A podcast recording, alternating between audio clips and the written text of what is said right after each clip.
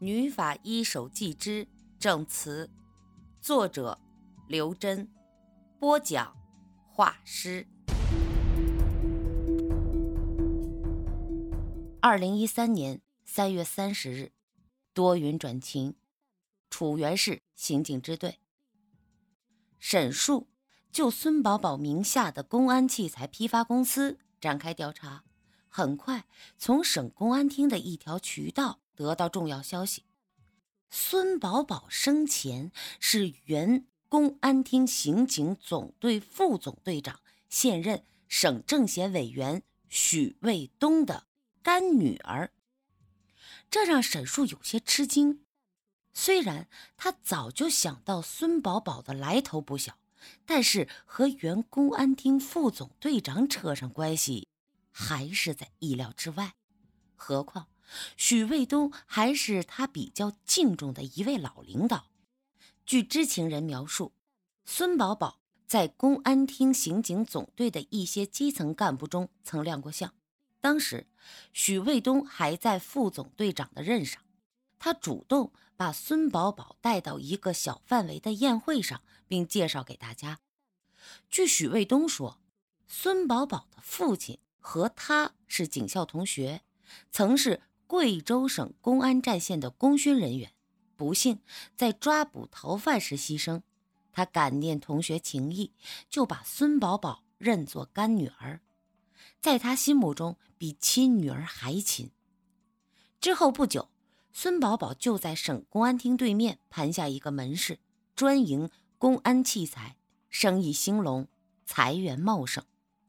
然而，侦查员们调查显示，孙宝宝的亲生父亲至今仍健在，是一名下岗工人，以打零工为生，从未上过警校，更不曾在公安战线立功受奖。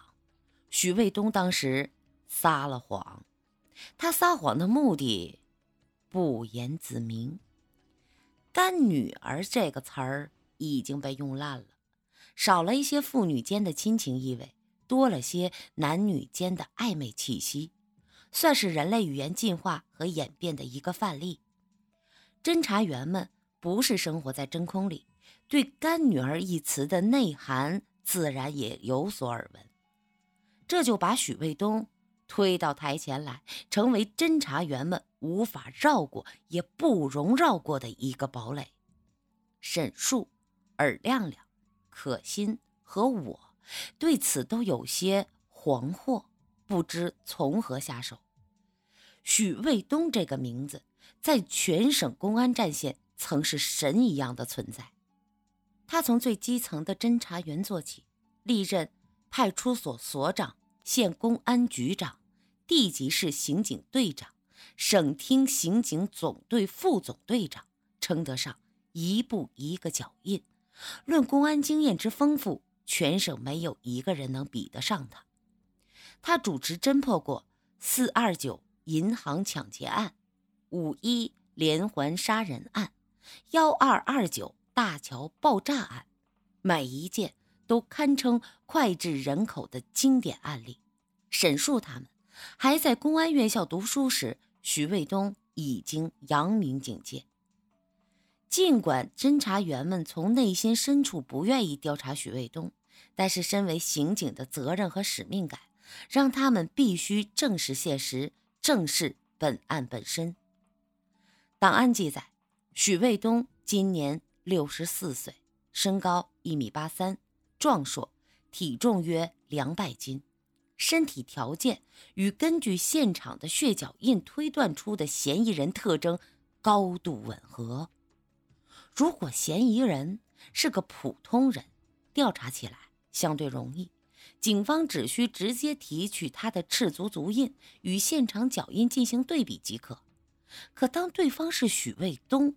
原本简单的问题就变得非常的复杂，警方的行动被束缚了手脚。这样瞻前顾后至少三条原因：一是许卫东曾是全省刑事警察系统里的高层领导，侦查员们对他存有敬畏之心，万一调查结果证明他与本案无关，警队乃至楚原市局的工作都会陷入被动。二是，在案情尚未明朗之前，侦查员们不愿意直接与他交锋。众所周知，许卫东的刑侦经验异常丰富，侦查员无法相信如果他要杀害一个人，会在现场留下这样大而明显的破绽。三是，许卫东担任政协委员，调查他之前需要捋顺许多关系和许多法律问题，不能责怪沈树他们畏惧权威，毕竟松江省的省情如此，侦查员们只能在权限范围和规则范围内开展工作。沈树迄今也未向我透露他就这个问题请示了哪些人，汇报哪一层，我仅知道一直到一个星期后，沈树才小范围内发出秘密指令，采取隐蔽手段获取许卫东的赤足足印，宁败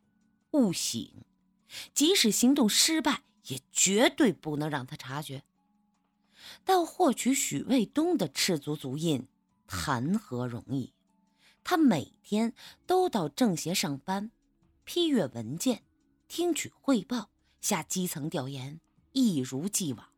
可是他的一些娱乐和健身活动却没有来由的取消了。每周两次游泳，一次全身按摩，一次光脚养生，